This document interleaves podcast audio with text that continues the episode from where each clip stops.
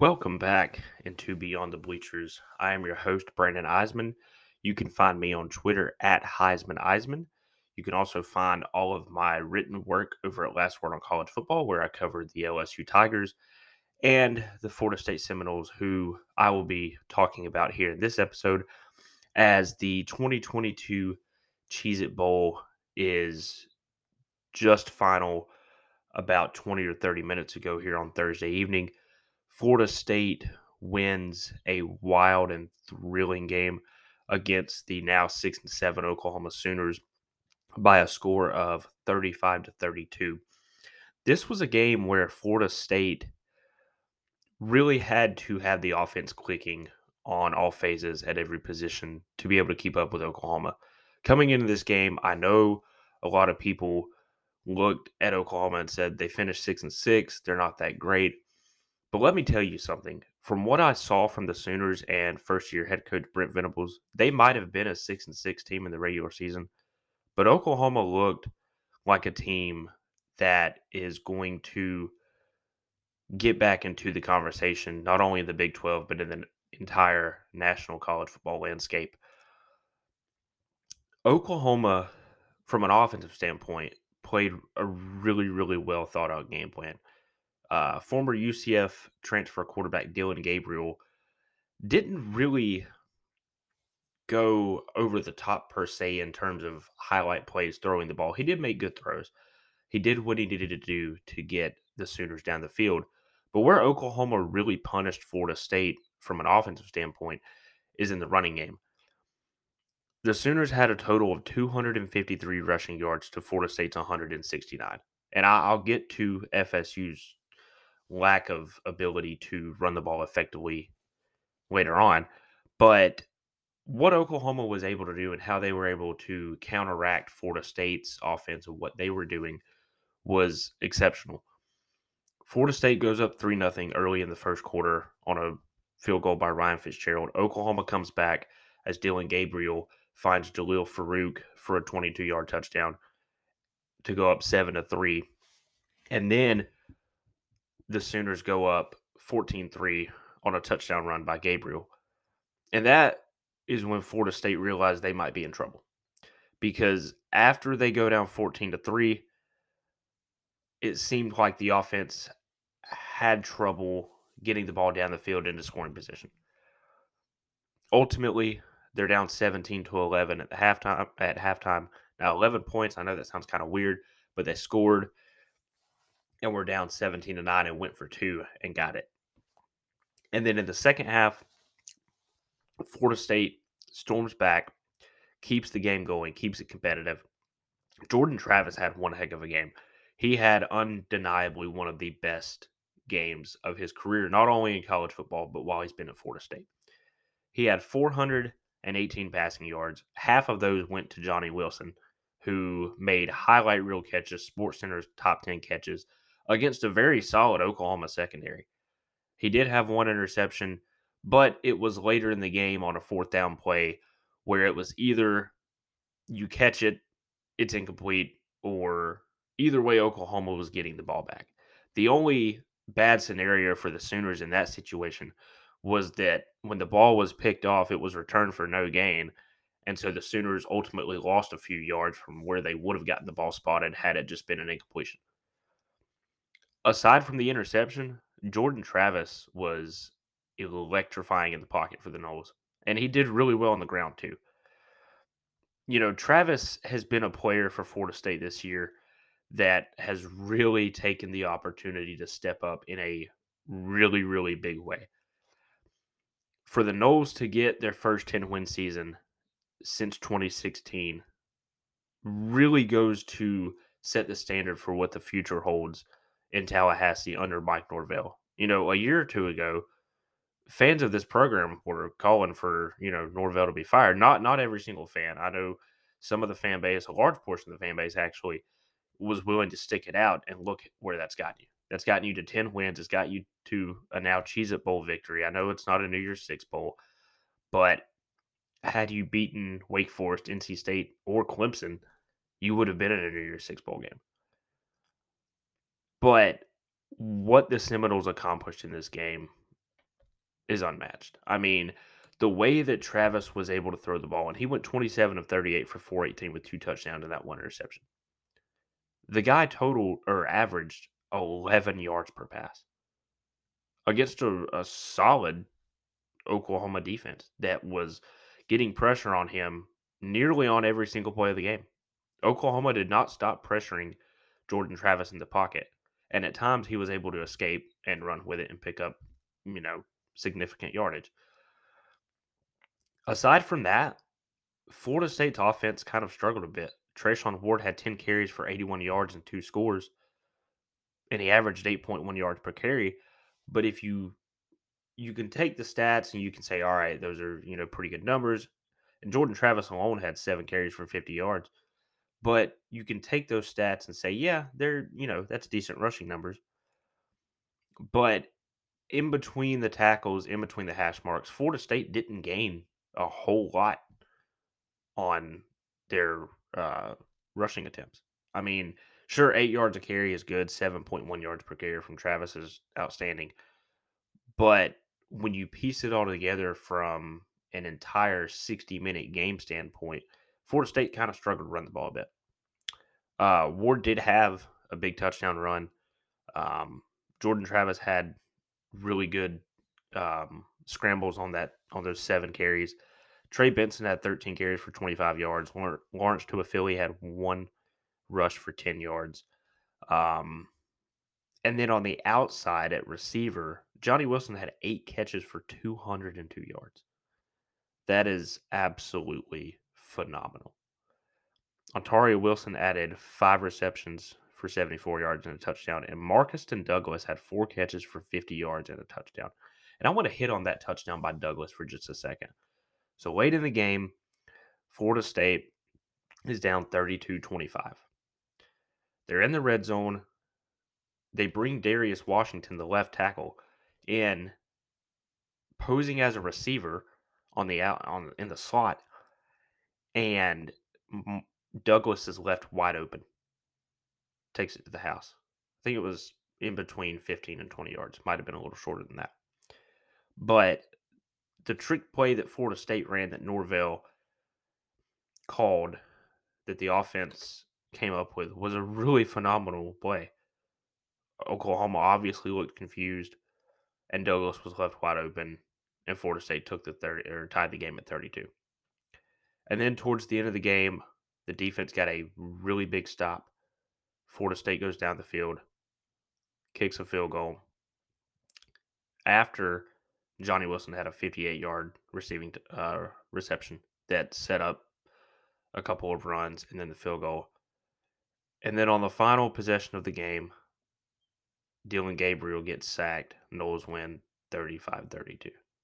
What an immaculate win for this Florida State team to close out this twenty twenty-two season. If you look back on the thirteen games the Noles played this year, could it have been better? Possibly. Could it have been worse? I don't think so. I think that Florida State really kind of hit their ceiling at ten wins. I had them going anywhere from eight and four to nine and three, so nine and three is about right. But to get a bowl win, finish ten and three, it's your first ten-win season in six years. Mike Norvell is rapidly changing the culture, the impression, the outlook on Florida State football in Tallahassee. And with Jordan Travis coming back next year, with Johnny Wilson back, with TreShaun Ward, Trey Benson, those guys, with, with all of these players coming back that Florida State has, they're they're going to be sneakily good next year. If they're not a top, they will be a top fifteen team. Could be a top ten team, depending on what happens in recruiting and through the rest of bowl season. But as we sit here on this Thursday night, nearing the end of December of twenty twenty-two, Florida State ends the year with a really, really phenomenal win. And that only goes to show that what lies ahead in twenty-three is going to be eye-popping. It's going to be incredible. It's going to be special. Jordan Travis has to rank up there in the list of best Florida State quarterbacks of all time. Does he win the Heisman next year? No, it's definitely a long shot. Does Florida State compete for a national title? There's definitely potential there. I think Florida State next year, with the talent they're bringing back, with what they're bringing in, you add Hakeem Williams into this mix next year, and oh boy, this receiving core is absolutely lethal for opposing defenses to have to take care of, to cover. But going into twenty twenty-three, you open the year with L S U, who you beat on Labor Day weekend this season. But you get them in Orlando this time. So you close the twenty twenty-two season in Orlando. You open twenty twenty-three in the same exact stadium, which could benefit the Seminoles very well. Fan base will travel well to that game. Both fan bases will. It was an absolute classic back in September. It'll, I'm pretty sure it'll be another absolute classic next September. But when you look, when you really dive into this and you really look and see how well Florida State played, not only in this game, but their winning streak to end the year, the only three losses came to N C State, Clemson, and Wake Forest. Three back-to-back losses. Had Florida State won one or two of those games, which looking back at it, you could have and probably should have beat Clemson. Could have beat N C State. Now, Wake Forest, the way that Wake Forest ran their offense, Florida State defensively could not stop them. Offensively didn't have enough gas in the tank to keep up. So even if you take away two of those losses, eleven and one, twelve and one, what, what a season that would have been. But can we just reflect on what Florida State did at ten and three? And I know the narrative is going to be Mike Norvell has completely turned this program around, as it should be. He, ooh, he has done really, really well. He's brought in the right staff. He's brought in the right players, not only through recruiting, but through the transfer portal. And he has made Florida State football fun once again. I'm really, really impressed by this team and what they accomplished this season.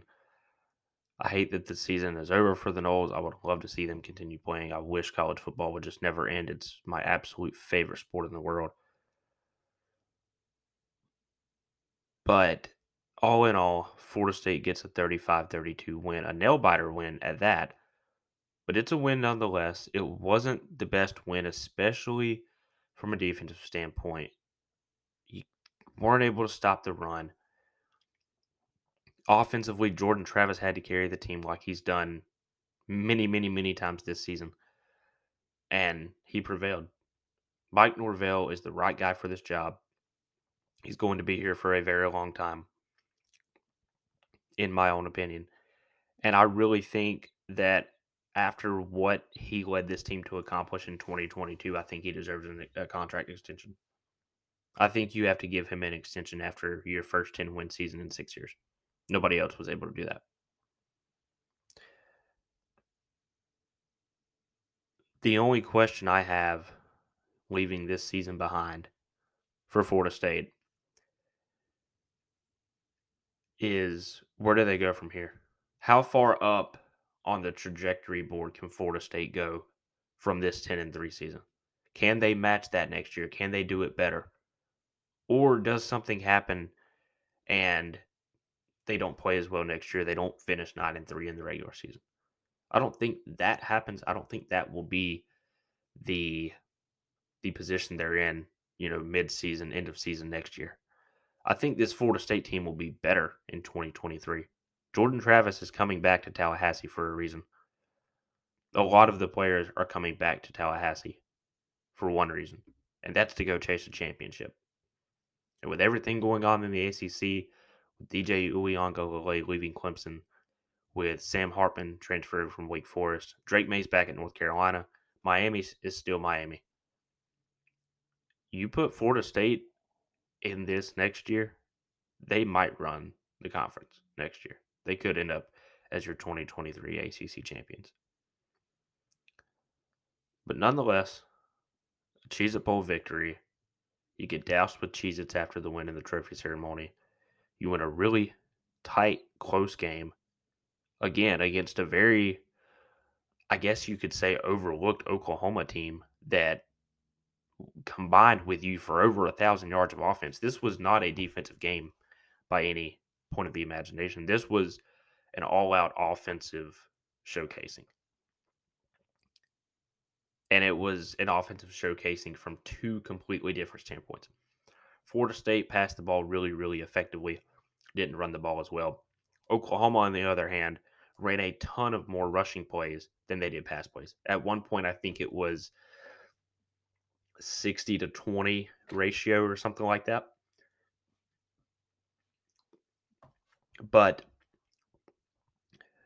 the final thought on this is that Florida State played the best game they could have played, as did as did the Sooners. But in the end, Jordan Travis prevailed to have the better team in this game. Now, Florida State very well could have lost.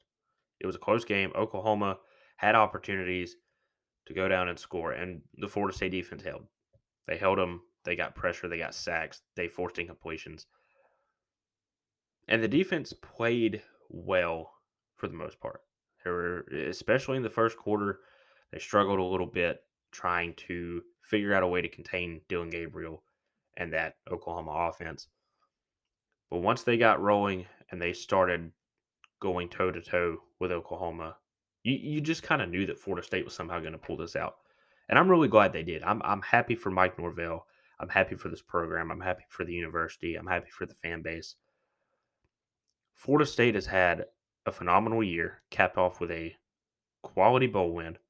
Sure, it's not in a year six, but hey, that's okay. No big deal. You still get a bowl win. And you're bringing back a lot of top-tier talent from this team next year. twenty twenty-three is going to be real fun, y'all. twenty twenty-three is going to be fun. But at the end of the day, the twenty twenty-two season is over for the Noles. And they end it on the right note. And hopefully this goes to further progress things for this program, for the coaching staff, especially Mike Norvell. Hopefully he gets that contract extension.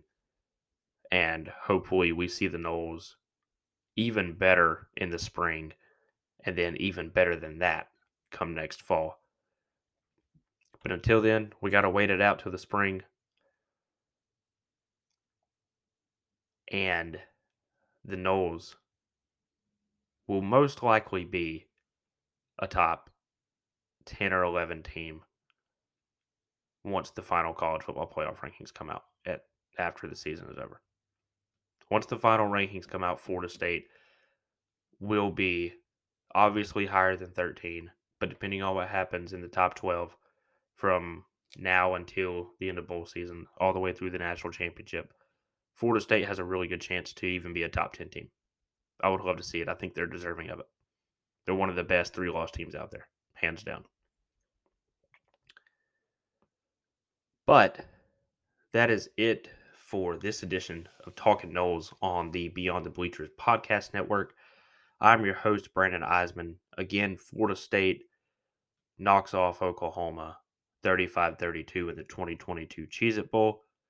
I'll be back next week with different content. But until then, y'all, bye-bye.